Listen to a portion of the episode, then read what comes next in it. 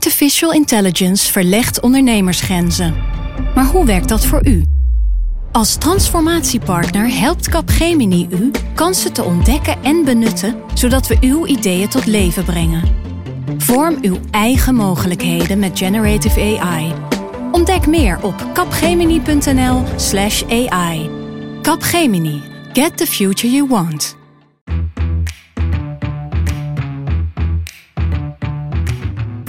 Dit is Haagse Zaken. Mijn naam is Lemia Aharwai.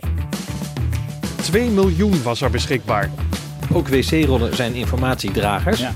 Maar het is dus niet zo dat ze echt inhoudelijk gaan kijken van is dit een goede bijdrage aan het debat. En toen ook nog een derde gemeente dat wilde gaan doen, toen heeft de landelijke overheid ingegrepen en gezegd: dit doen we hier niet meer. Fijn dat je weer bij ons bent. Pim van der Dol, die is er ook. Thijs Niemand Verdriet. En Clara van der Wiel. Clara, welkom. Dankjewel. Wij kennen jou natuurlijk van eh, de nieuwsbrief Haagse Stemming. Kun je op abonneren. Moet je zeker doen via nrc.nl slash de Haagse Stemming. Niet jij, want jij bent er al op geabonneerd natuurlijk, Clara. Ja. Wat doe je nog meer voor de krant? Nou, ik sta dus inderdaad elke ochtend heel erg vroeg op. Of in ieder geval om de week samen met de collega Emily van Outeren. Hoe vroeg? Gast van de show. Ehm, nou, dat wisselt. Eh, soms dan doe ik al wat dingen s'avonds. Dan sta ik om vijf uur op en anders om half vijf. Laat het op je inwerken. vijf uur. Ja, vijf uur. Vanochtend was het vijf uur. Heerlijk, ja. Genieten. Pim, waar gaan wij het vandaag over hebben? Ja, we gaan het vandaag hebben over ehm, het afschaffen van het eh, raadgevend referendum. Want dat is al zover, bijna. De Tweede Kamer spreekt eh, komende week over eh, de intrekkingswet van minister Ollongren. Die heeft zij al ingediend. Als je nou trouwens wil weten hoe het precies zit met die referendumwet, wat het verschil is tussen een raadgevend en een bindend referendum, luister dan even aflevering 8 terug, deel 2 daarvan. En kom daarna bij ons terug voor deze uitzending. Oké, inmiddels heeft Ollongren een intrekkingswet ingediend. Die wet die wordt besproken in de Tweede Kamer. Valt dat debat al zo'n beetje uit te tekenen? Ja, eigenlijk wel, want het is duidelijk. We weten van de coalitiepartijen uiteraard dat ze dit besluit gaan steunen, omdat ze zich hebben gecommitteerd aan de, de afspraak in het regeerakkoord, Mhm. dus ook, eh, ook D66. En eh, de enige partij waar nog een beetje onduidelijkheid over was, was de SGP, omdat Mhm. die ook wel kritisch waren van hoe snel eh, deze wet nu wordt afgeschaft. Maar ook van die partij hebben we inmiddels begrepen dat zij het kabinet wel zullen steunen. Dus dat betekent dat ja, het met een krappe meerderheid van 76 plus 2 eh, door de Tweede Kamer zal gaan. Maar hoe dan ook, die meerderheid is er. Ja, ja, ja die is er wel. Ja. Maar die kan dus best heel krap zijn. Maar dat maakt in principe voor de uitslag niet uit, weten we, van de donorwet. Nee, dat is, wel- dat is waar. Een week later stemt de Tweede Kamer erover. Dan gaat het naar de Eerste Kamer. Je weet wel, de Senaat die de rol heeft om wetsvoorstellen te beoordelen op uitvoerbaarheid, op noodzaak en de wetskwaliteit. Twee uitzendingen terugbleken hoe belangrijk die rol is tijdens de bespreking van de donorwet. Gaan ze die rol nu nog een beetje serieus nemen of is dit in principe al politiek afgetikt? Nou, om te beginnen is het zo dat eh, de Senaat hier denk ik met een klein beetje schaamrood op de kaken eh, debatteert over het afschaffen van deze wet. Want eh, voor een heel belangrijk deel is zeg maar een van de redenen dat die wet, dat het referendum zo omstreden is, dat hebben we te danken aan de Eerste Kamer. Want er zit een opkomstdrempel in hè, van 30 Mhm. Pas geldt al bij 30% Die zat er niet in het oorspronkelijk wetsvoorstel in. En die is er destijds bij de behandeling in de Eerste Kamer ingeschoven. Eh, en eh, ja, daar, daar hoor je hier nogal in de Tweede Kamer in de wandelgangen nogal wat smalende geluiden over de heren en dames die zichzelf de bewaker van, eh, van de grondwettelijkheid noemen en ondertussen zelf zo'n gedrocht produceren. Dus ik denk eerlijk gezegd, als, als je dat in je achterhoofd hebt, dat ze misschien niet al te hoog van de toren zullen blazen. Ze willen het zo snel mogelijk vergeten. Ja, ik denk het wel. Ja, ook, ook hier geldt weer dat eh, de coalitie natuurlijk die nipte meerderheid van één zetel heeft. En dat het mij heel sterk lijkt dat eh, de senaatsfractie van D66 hier eh, bijvoorbeeld nog. eh Nee, gaat niemand hier moeilijk over doen. principieel over doen? Nou ja, kijk, principieel, kijk, als er één partij is die eigenlijk principieel voor democratisering is geweest, altijd, is het Ja, D66. precies. die, zijn, eh, maar die zijn ook pragmatisch. En in dit geval hebben ze gezegd, eh, ja, als je daarna vraagt, ook toen wij bij Ollongren zaten laatst, om te vragen van, goh, maar doet het nou niet pijn dat jullie hiervan af zijn? Dan krijg je toch een verhaal van, ja, we zijn eh, ook nooit echt, de gekozen burgemeester is voor ons altijd toch belangrijker geweest. Daar waren we van begin af aan echt voor, hè. Sinds 1966. Die referendum kwam later. Er zijn ook mensen tegen in de partij. En eh, ja, en eh, ja, we constateren dat het gewoon toch niet goed werkt. Ja, dan moeten we, dan moeten we er maar vanaf. Ineens is daar heel weinig principes, zie je daarmee bij Ja. D66. Ja, klopt. En ze, ze komen dan wel met het verhaal, hè, of de- dat herhaalt ze wel, van we zijn uiteindelijk op de lange termijn nog wel voor de invoering van het eh bindend referendum. Komen Eh, maar goed, daar komen we op, straks, straks nog op. Dat is eh, Interessant overigens, één één interessant puntje is nog eens eigenlijk als je kijkt naar het referendum, is dat het was altijd een, een, een, een speeltje voor een beetje links-progressieve partijen. Hè? Dus eh, eh, D60, PvdA was ook lang heel erg voorstander, ook van een bindend referendum. Eh, die hebben daar nu allemaal afscheid van genomen. En je ziet eigenlijk dat de grote verdedigers van het referendum als instrument zijn eigenlijk nu de rechtspopulistische partijen. Forum voor Democratie, heel erg. PVV, heel erg. Ehm, dus dat is een interessante verschuiving. Eh, en daar zit ook voor een groot deel natuurlijk het ongemak Ja. van, die, eh, eh, van die progressieve partijen. Van ja, ja, ja, kijk, we worden hier wel op aangesproken. En die, je wordt ook heel makkelijk vatbaar voor het verwijt van... oh ja, dus jullie waren voor, maar toen het klootjesvolk tegen jullie dingen ging stemmen waar jullie tegen waren... toen, toen waren jullie niet meer voor. En dat is een logische constatering. Ja, je zou Ja. in zekere zin heel en mee kunnen gaan in die redenering, ja. ja. Maar dat is bij echt heel politiek geformuleerd. Ik loop iets te lang rond hier op de binnenhof. PvdA en GroenLinks die hebben overigens hè, wel vorig jaar dus hun, hun handen ook afgetrokken van het bindend referendum, die initiatiefwet. En hebben dat ook in hun verkiezingsprogramma gezegd, daar zijn we niet meer voor. Maar ze zijn wel nu, ze zitten natuurlijk nu ook allebei in de oppositie, maar wel nu allebei op dit moment tegen weer het afschaffen van het eh, raadgevend referendum. Dus dat, eh, Ondertussen zijn we nog geen zes weken verwijderd van het eerstvolgende, hoogstwaarschijnlijk ook laatste, maar daar komen we later op, referendum over de wet op de inlichtingen en veiligheidsdiensten. Het betekent campagne voeren, zou je denken. Er is geld voor beschikbaar. Ja, eh, er gebeurt vrij weinig. Hoeveel geld is er beschikbaar? Laat ik daarmee beginnen. Ah, er is voor 2 miljoen. 2 miljoen ja, zit er in de, in net, als, pot. net als de vorige keer. En dat hebben ze heel keurig verdeeld. Er is 700.000 euro voor eh, wie tegen is of wie voor is. En 800.000 euro eh, voor wie neutraal is. Eh, Blijft Nederland. Iedereen Neutraal? moet gelijkelijk bediend worden. Eh, en dat is ook meteen eigenlijk het enige echte grote verschil met eh, hoe het met de subsidie ging eh, bij het Oekraïne-referendum. Toen was er iets minder voor neutraal en iets meer voor voor en tegen. Laten we even beginnen bij het Oekraïne-referendum. Want er ging toen de tijd nou, nogal wat mis. 2 miljoen was er beschikbaar. Belastinggeld dat het referendumcomité verdeeld heeft onder voor- en tegenstanders van het associatieakkoord. De website Rete Cool kreeg ook subsidie en voert op internet intensief campagne.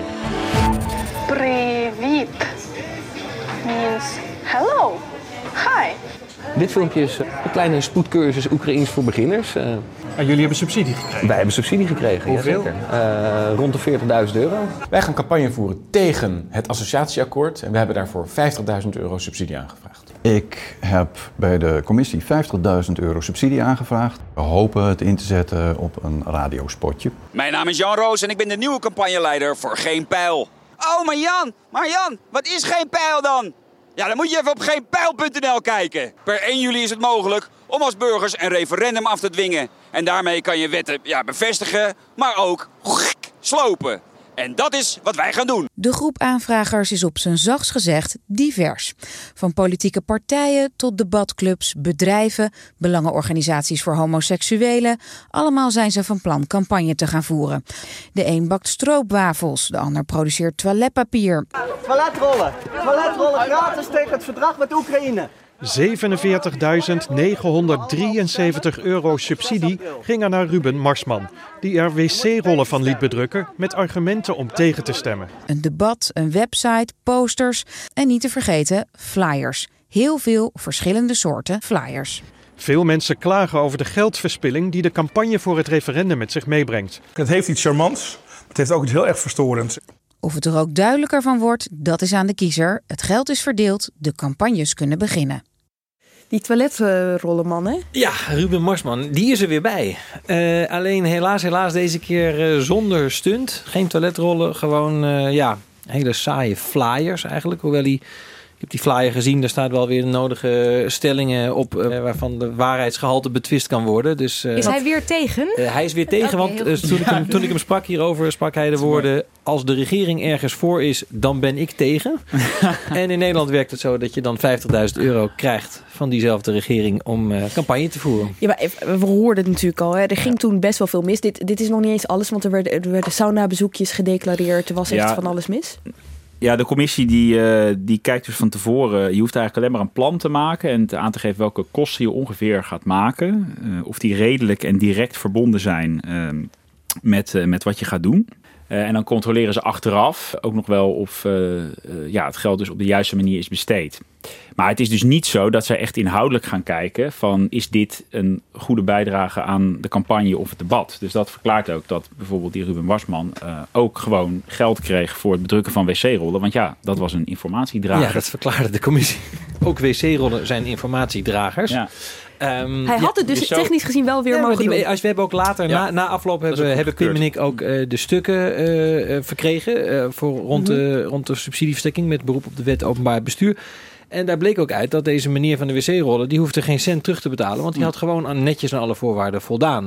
Er waren wel allerlei andere mensen die uh, een beetje dubieus hadden gehandeld. Ja. Er waren allerlei mensen die hadden hun eigen bedrijf ingehuurd. Nou, er waren mensen die wilden een middagje in een thermaal bad uh, declareren... omdat ze het zo koud hadden gehad bij het campagnevoeren. uh, er, was, er was nogal, er was nogal nou. wat mis daarmee. Oké, okay, dus je zou denken... nog een referendum, weer 2 miljoen. We gaan het helemaal anders doen. De regels worden veel strenger. Nee, Eigenlijk is het dus amper iets veranderd. Um, uh, het is in feite... Weet waarom dat zo is?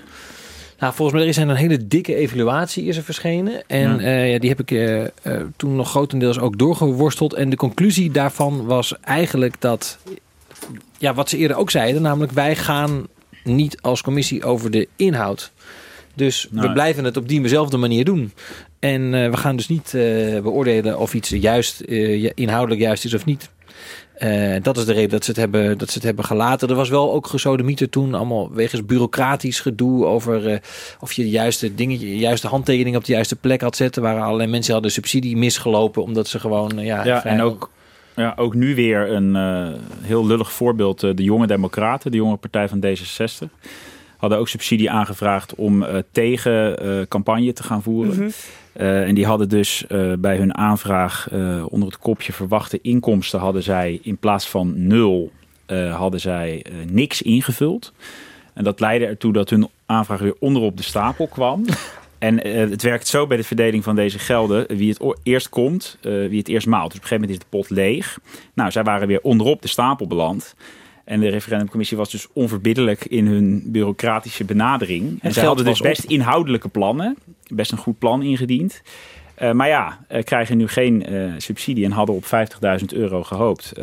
dus de vraag is nu of ze hun bustour door het land. Ja, ik zit echt met open mond te. Reclamespotjes op Spotify ja. nog wel kunnen bekostigen. En ze hebben dus nu, ja, gaan dus nu crowdfunding doen. Waarbij ze hopen dat sympathisanten ja. hun gaan helpen. Oké, okay.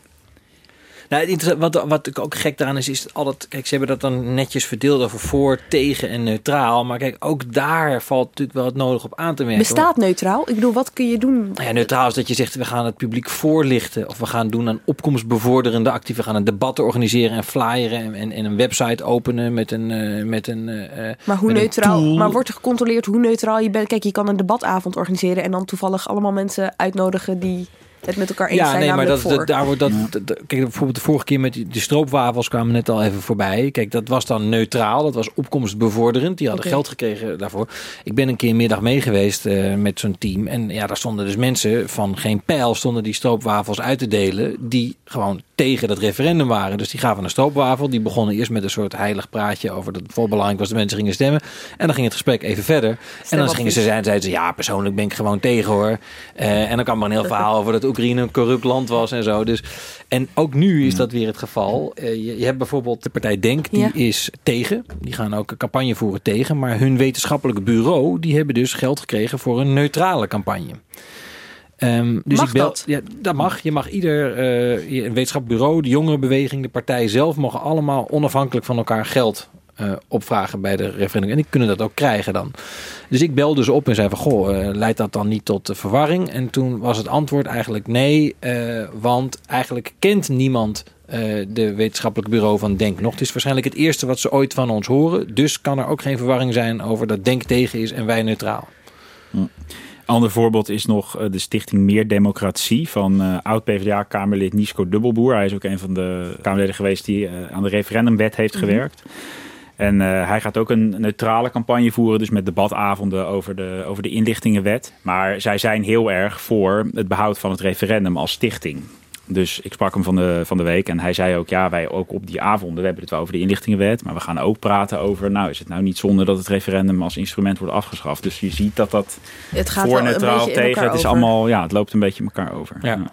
En zijn die potjes, zitten die nog even vol allemaal? Nee, want neutraal is, eh, daar is heel veel op aangevraagd. Is eh, leeg, voor zover we weten. Hè, want de laatste stand van zaken is bij het opnemen van deze podcast nog niet bekend. Eh, tegen is ook leeg, maar bij voor zijn tot nu toe... er zijn nog maar twee clubs die tot nu toe subsidie Oh. hebben gekregen... om voor een voorcampagne. Dus dat is ook wel interessant. Er is blijkbaar niemand, los van politieke partijen... die zijn vinger opsteekt en zegt... weet je, ik ga me inzetten voor de, die... Ligt daar nog een kans eh, voor enthousiaste luisteraars? Of ehm, is de deadline Eh, al nee, de deadline is helaas verstreken. Eh, dus eh, ja, we gaan nu zien. Maar zoals het er nu naar uitziet, Dat gaat, gaat, die, gaat die pot niet leeg. Dus het is niet zo dat het... Overigens, eh, ja. Overigens is, blijft, is het natuurlijk wel zo dat de politiek, eh, het kabinet, eh, Rutte, minister Ollongren, eh, veel van de coalitiepartijen, die zullen zich natuurlijk uiteindelijk in de campagne wel heel erg als voorstanders van de wet gaan profileren. Maar inderdaad, eh, qua organisaties. En, eh, Nou, zijn jullie natuurlijk, eh, jullie noemen, noemen nu een paar namen van mensen die meedoen, die aanspraak maken op die potjes.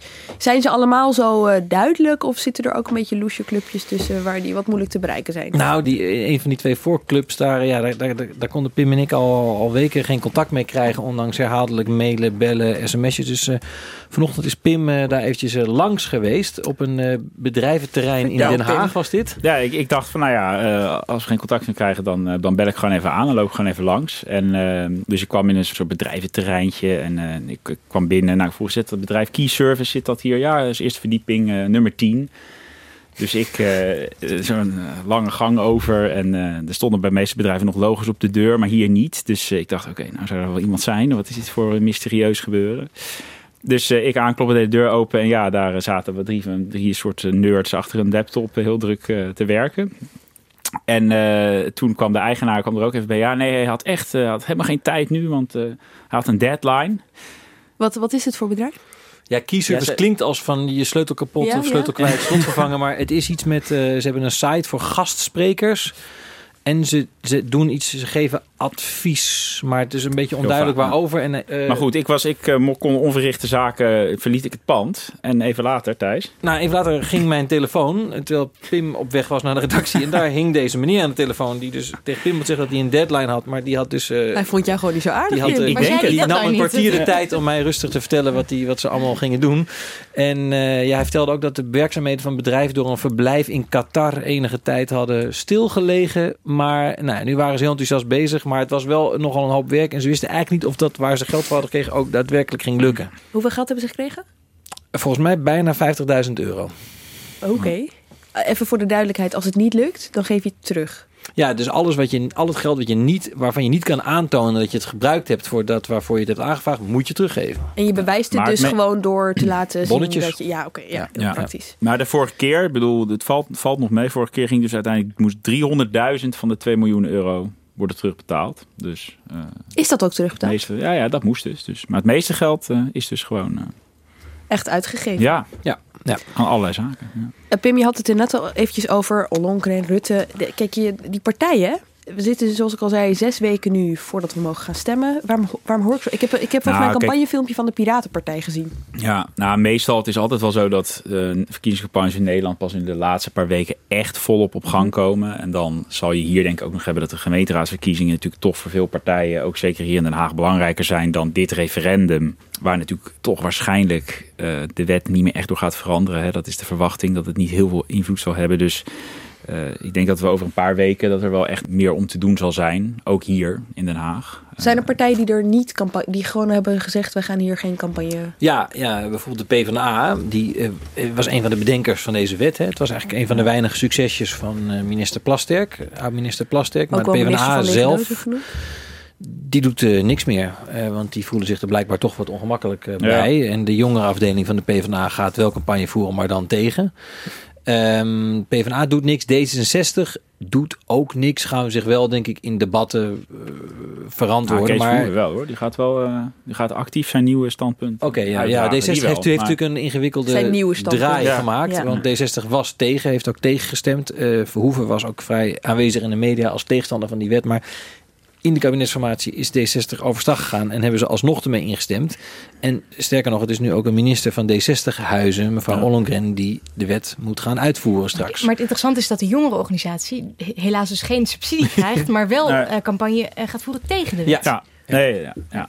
Nee, dus in die partij is- ligt het nog steeds wel heel, eh, heel gevoelig. En vooral jongeren inderdaad, dus de jongerenclub. Dat bleek toen ook op het congres. Daar begreep ik toen van een collega die hier aanwezig was. Die voor je veel jongeren van D66 zit een heel... eh, Nou, en het speelt wel bij meer D66-leden. Ik was onlangs ook op een avond van Mhm. D66. En de vragen die aan Pechtold werden gesteld, die gingen voor een groot deel toch over wat mensen dan in de zaal de sleepwet noemden. Ja. Hoe leggen wij dit uit aan onze kiezers op straat als we nu Mhm. campagne aan het voeren zijn voor de gemeenteraadsverkiezingen? Dat was Dus een bijeenkomst van van, gemeenteraadsleden. van eh, D66-leden in de regio die Ja. campagne gingen voeren. Dus dat, dat leeft wel echt onder hun leden. ook. Ja. Nou, zij hebben het denk ik met afstand de moeilijkste, ja, de moeilijkste denk- boodschap. Hoe reageerde van, eh, Pechtold daar dan op? Hij zei, eh, hij werd allereerst een beetje boos dat eh, de mevrouw die de vraag stelde het eh, vijf keer in haar vraag over de sleepwet had. Van dat woord willen ze ontzettend graag af. En eh, verder eh, kwam er een heel lang verhaal, terwijl zij juist vroeg om twee zinnen hoe zij het kon uitleggen. Nou, Het is ook heel mooi dat Kees Verhoeven nu steeds zegt... ja, het woord sleepnet, eh, dat kan echt... eh, dat, dat kunnen we echt niet meer gebruiken. Daar is hij helemaal klaar mee. En in- bij de behandeling in de Tweede Kamer vorig jaar... had hij het voortdurend over het sleepnet. Maar dat komt omdat er een zinnetje staat in het regeerakkoord op instigatie Dat van het geen D60 dat sleepnet meer deze wet geen sleepnet gaat worden. Dus dat is Dus afgesproken, dus dat ge- gebeurt ook niet. Dus Hij zit daarom mag het woord ook niet gebruikt worden. Ah, oké, dus dat, goed. eh, eh, ook interessant trouwens, het, in deze is het CDA. eh Sibron Buma die kondigde dus eh, eh, al enig tijd geleden aan dat hij de uitslag van het referendum hoe dan ook zou negeren. Dus ook als, het, als de wet zou worden afgewezen per referendum, dan ging hij die uitslag negeren, want die wet moest en zou er komen. En dat is wel heel curieus als je bedenkt dat diezelfde Sibrand Buma twee jaar geleden bij het Oekraïne-referendum vond, toen het een nee werd, dat eh, het kabinet die uitslag wel over moest nemen. Ja. Wat ook nog wel een interessante positie is, denk ik, de PVV. Ehm, Geert Wilders heeft van tevoren beloofd dat hij campagne ging voeren voor de wet. Maar hij heeft ook gezegd dat als eh, er tegen wordt gestemd, dat, hij dat, dat het sowieso moet worden overgenomen. En hij zit in een hele lastige positie. Want een beetje het populistische sentiment lijkt heel erg tegen te zijn. Terwijl Hmm. hij voor is, omdat het, nou ja, volgens hem dus ook terroristische aanslagen en dergelijke kan voorkomen. Dus die zit ook in een moeilijke positie. Ja, het is dus maar afwachten hoe zij zich allemaal de komende weken echt gaan opstellen. Ja, en het hoe kan nog heel interessant worden. Ja. Ja. Clara, nu jij toch aan het woord bent. Jij bent de afgelopen tijd gedoken in het onderwerp referenda, maar dan op lokaal gebied. Want wat niet iedereen zal weten misschien, is dat gemeenten echt al een eeuw lang referenda uitschrijven. Klopt, langer dan een eeuw zelfs Oh. al. De eerste referendum hebben we al gehad in 1906. Dus dat betekent dat we al, eh, wat is het, 112 jaar inmiddels een ervaring hebben met het lokale referendum in Nederland. En ik vond dat interessant, omdat in de discussie over het afschaffen van het referendum nu wordt heel vaak gezegd van ja, dat referendum dat past eigenlijk helemaal niet zo goed bij ons. Wij Nederlanders, wij zijn van de consensusdemocratie. Wij, wij, wij komen bij elkaar en wij sluiten dan eh, een soort van compromis.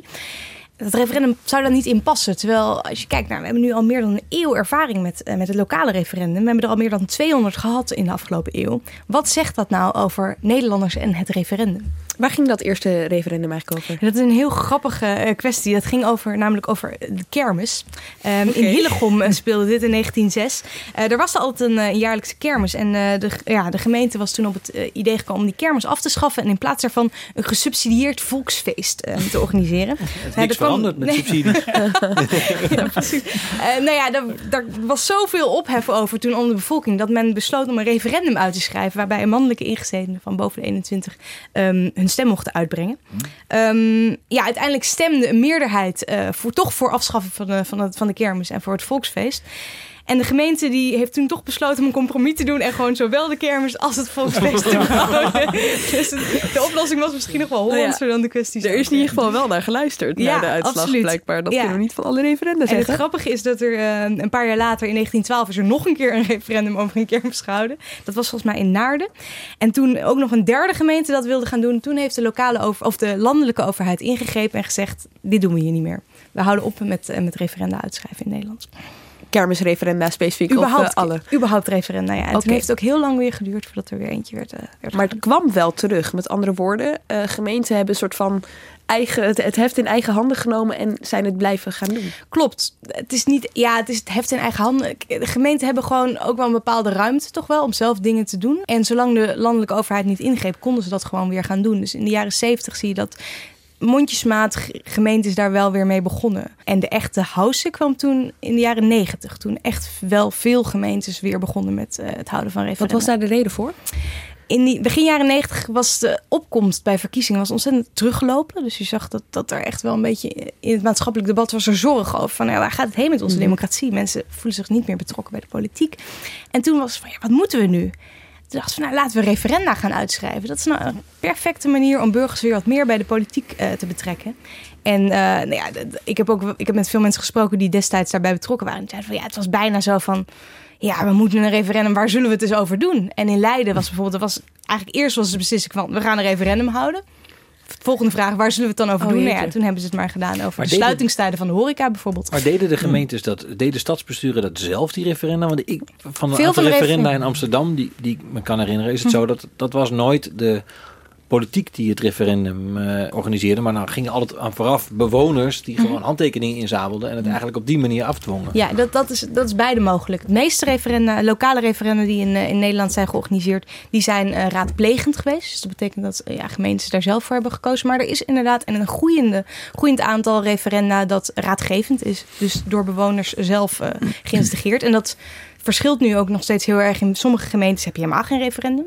In andere gemeentes heb je alleen het raadplegend referendum. In andere gemeentes heb je zowel het raadplegend als het raadgevend referendum. Dus het ligt er maar net aan waar je in Nederland woont. In hoeverre je daar eh, van gebruik kunt maken. Daar mag het of daar is het alleen gebeurd?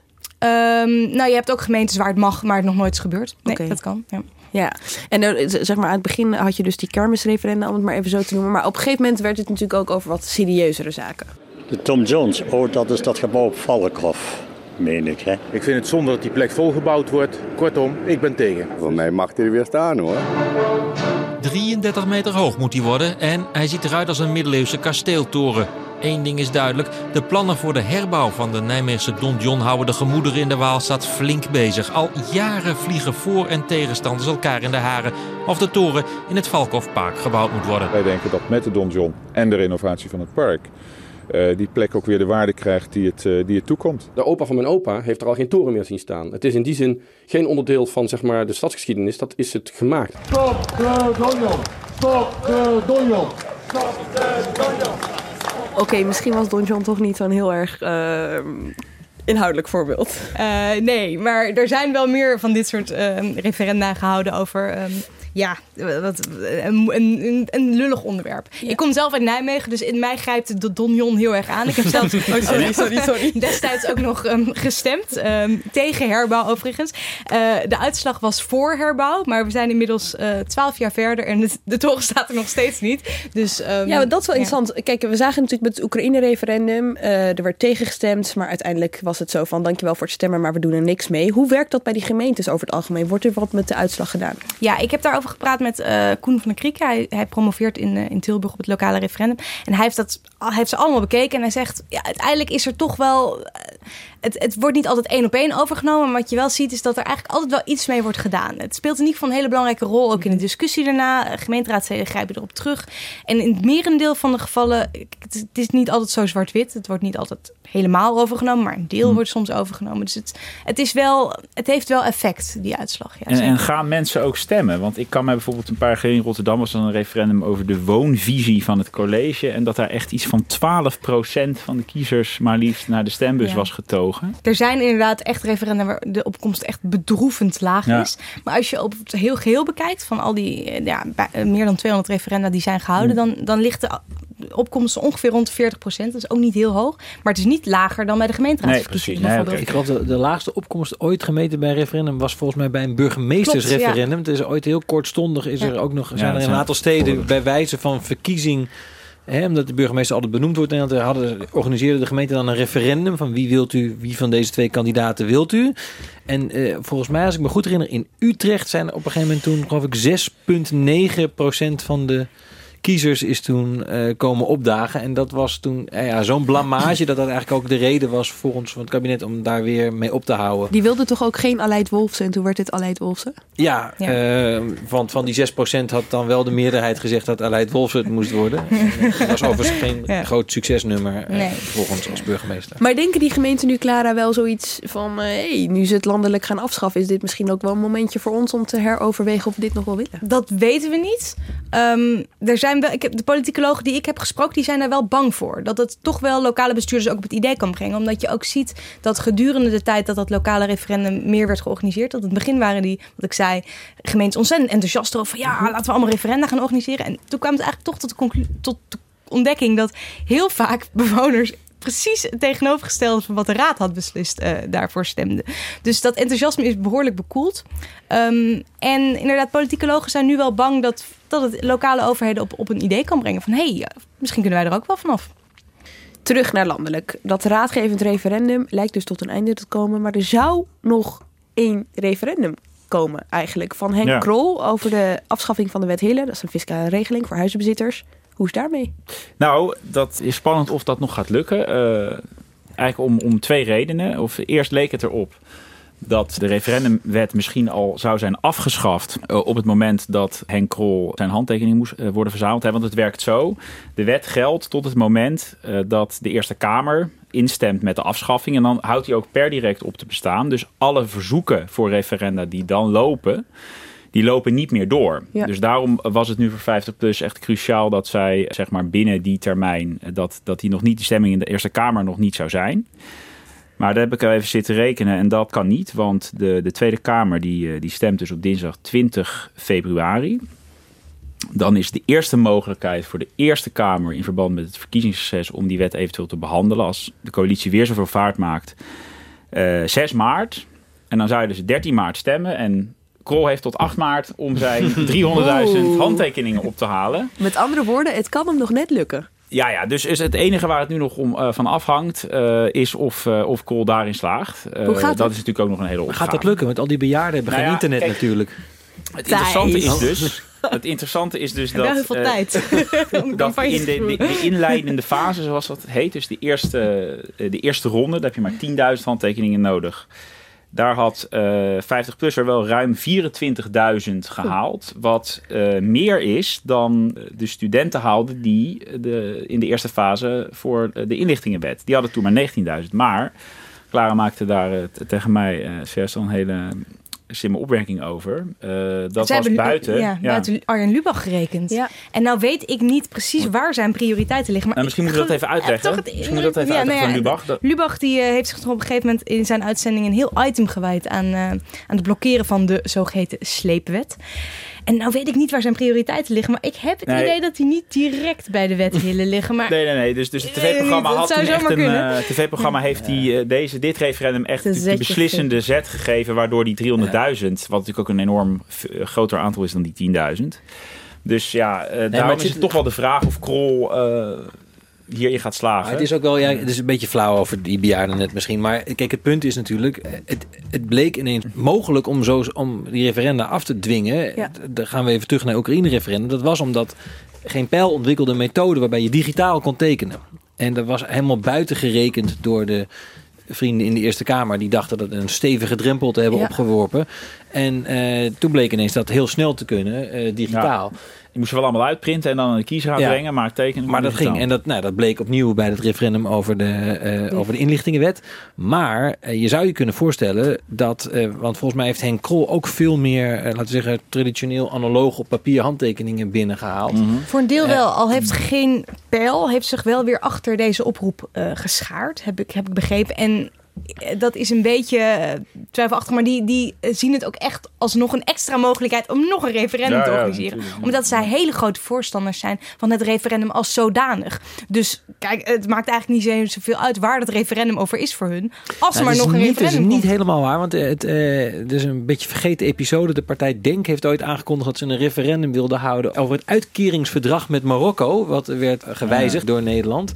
En die hebben toen ook geen pijl gebeld en gezegd: mogen we jullie software, Oh ja. di- digitale. Het heeft geen pijl gezegd: nee, jongens, doen we niet. Maar dat was denk ik voordat eh, deze hele afschaffing eh, op, de, op de grond Dat is misschien stond. waar, En ja, nu ja. is het soort van, nou ja, nog een laatste keer. Hup, Ja. dan gaan we nog een keer hoor. Het is echt, echt ook Dit- wel een verzet tegen, tegen die afschaffing, heb ik het idee. Het is toch ook een van de redenen natuurlijk hè, dat dit de referendum over de wet Hille er nu nog dreigt te komen. Dit is natuurlijk ook de reden dat het kabinet zoveel haast gemaakt heeft met het afschaffen van eh, dit instrument. Ja. Dat heeft Rutte ook onlangs in de Eerste Kamer toegegeven. Van, hè, ze waren natuurlijk bang, dit kabinet, dat over allerlei wetgeving die zij nu in gang hebben gezet, eh, alsnog eh, een referendum Nee, dit is het grote. kon Dit is het jaar waarin het kabinet eigenlijk met al zijn Ja. grote wetgeving moet komen. En als over de helft daarvan nog weer een referendum eh, moet komen, Schiet ja, het dan niet op. schiet het natuurlijk niet op. Overigens is, heeft, is, er, is er geprobeerd om een referendum over het afschaffen van het referendum eh erdoor te drukken. Maar dat is door de Raad van State uiteindelijk afgeketst. Nou ja, de- degene die hoopte natuurlijk dat het referendum behouden kon blijven, die wilden heel graag, hadden heel graag een referendum over de intrekkingswet zelf willen houden. Dus over de afschaffing. Ja. Maar dat heeft het kabinet dus met een juridische eh, truc voorkomen. of die Ik heb daar nog wel een grappig... eh, de- eh, namelijk, ooit is er in, in Vlaardingen op 6 maart 1991... precies in die tijd dat er zo ontzettend veel referenda werden georganiseerd... gewoon om de referenda... is er een referendum gehouden over de vraag... bent u voor of tegen de invoering van een referendum in Vlaardingen? En daar heeft toen 66,9% van de inwoners heeft voorgestemd. Oké, en daarna? Is er nooit meer een referendum gehouden. Oké, nog één ding. Want daar hebben we het even aan het begin over gehad, Pim. Over eh, D66 en dat bindend referendum. Want we hebben het tot nu toe steeds gehad over het raadplegend referendum dat afgeschaft zou worden. Ah. Er is een congres geweest van D66. En toen heeft de partij een opdracht gekregen van de leden om daar werk van te maken. Ja, nou ja, de- dat het referendum natuurlijk nu wordt afgeschaft blijft natuurlijk voor D66 heel pijnlijk. Dus ehm, ze hebben dit nu geaccepteerd in het regeerakkoord. Maar op het partijcongres inderdaad eh, heeft de Tweede Kamerfractie van de leden wel weer de opdracht gekregen om in ieder geval de komende jaren door te gaan met nadenken over en misschien weer initiatief nemen tot het bindend referendum. Want dat, daar blijft D66 dus eh, uiteindelijk een voorstander van. Zolang inmiddels internationale verdragen maar worden uitgesloten. Want daar hebben ze natuurlijk met Oekraïne een, eh, een trauma aan overgehouden. Maar dit is zeg maar een eh, plan Maar dit- voor de kijk, zeer lange deze termijn. kabinetsperiode, het is in ieder geval eh, ondenkbaar dat uh, Ollongren Ja. met zo'n initiatief gaat komen. Maar wie weet komt toch weer een initiatiefwet. Hoewel ik Ja, denk hoewel dat daar de, kan, kans dat, moment- dat, dat dat er gaat komen op dit moment heel klein is. Er is Ja. Eigenlijk alle grote middenpartijen hebben er geen zin in. Nee. Behalve De PvdA is D66. inmiddels echt tegen het bindend referendum. VVD heeft het Eh, nooit gewild, CDA nee. wil het niet. Ehm, dus ja. De kans op een meerderheid is heel, eh, heel klein. Dank jullie wel. Pim van den Dol, Clara van der Wiel en Thijs Niemands Verdriet. Trouwens, over die wet op de inlichtingen en veiligheidsdiensten maken we ergens komende weken nog wel eh, een uitgebreide uitzending. Daarover later dus meer. Dank voor het luisteren. Deze uitzending was niet mogelijk geweest zonder het harde werk achter de schermen van Mirjam van Zuidam en Olaf Wempe. Tot volgende week.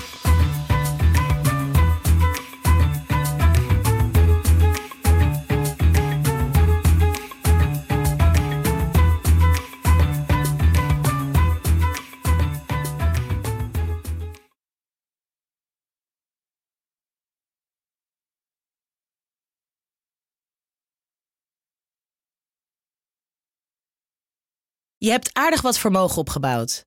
En daar zit je dan, met je ton op de bank. Wel een beetje saai, hè? Wil jij, als belegger, onderdeel zijn van het verleden of van de toekomst? Bridgefund is een slimme fintech die een brug slaat tussen de financiële behoeften van ondernemers en van beleggers. Dus wie belegt bij Bridgefund krijgt niet alleen een mooie vaste rente, maar brengt ook ondernemers in beweging. Echt waar, met die ton kan je zoveel betere dingen doen. Bridgefund. Make money smile.